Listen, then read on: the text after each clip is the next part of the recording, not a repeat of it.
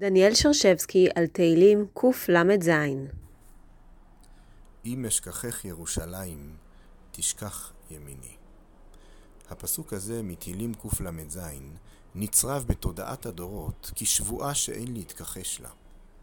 בדורות הסמוכים לחורבן נדרשו חכמים להתמודד עם תחושת האובדן, עם הצורך והמחויבות להתאבל על החורבן, אך עם זאת להצליח להשיב את החיים למסלולם.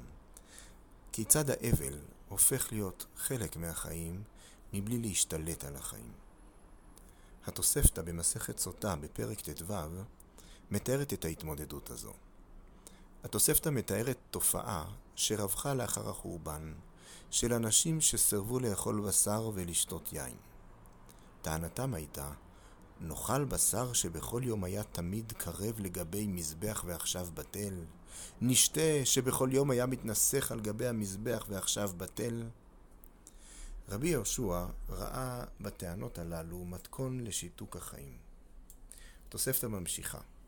אמר להם, אם כן, לחם לא נאכל, שממנו היו מביאים שתי הלחם ולחם הפנים. מים לא נשתה, שמהן היו מנסחין מים בחג.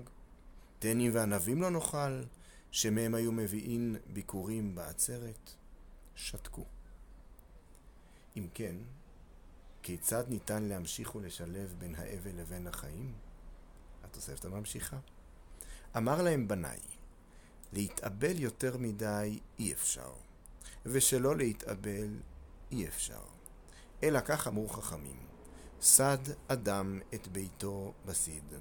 ומשייר דבר מועט לזכר, זכר לירושלים. עושה אדם צורכי סעודה ומשייר דבר מועט, זכר לירושלים. עושה אישה תכשיטין ומשיירת דבר מועט, זכר לירושלים.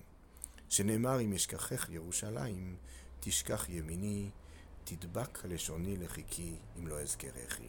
כך בתוספתא. עולם ההלכה הצליח להפוך את זיכרון החורבן לחלק מתוך חיי השגרה. כך החורבן לא ממית את החיים, אלא הופך לחלק מהוויית העם. הוא מעניק תוכן ומשמעות לקיום של עם שעברו הוא חלק ממהותו.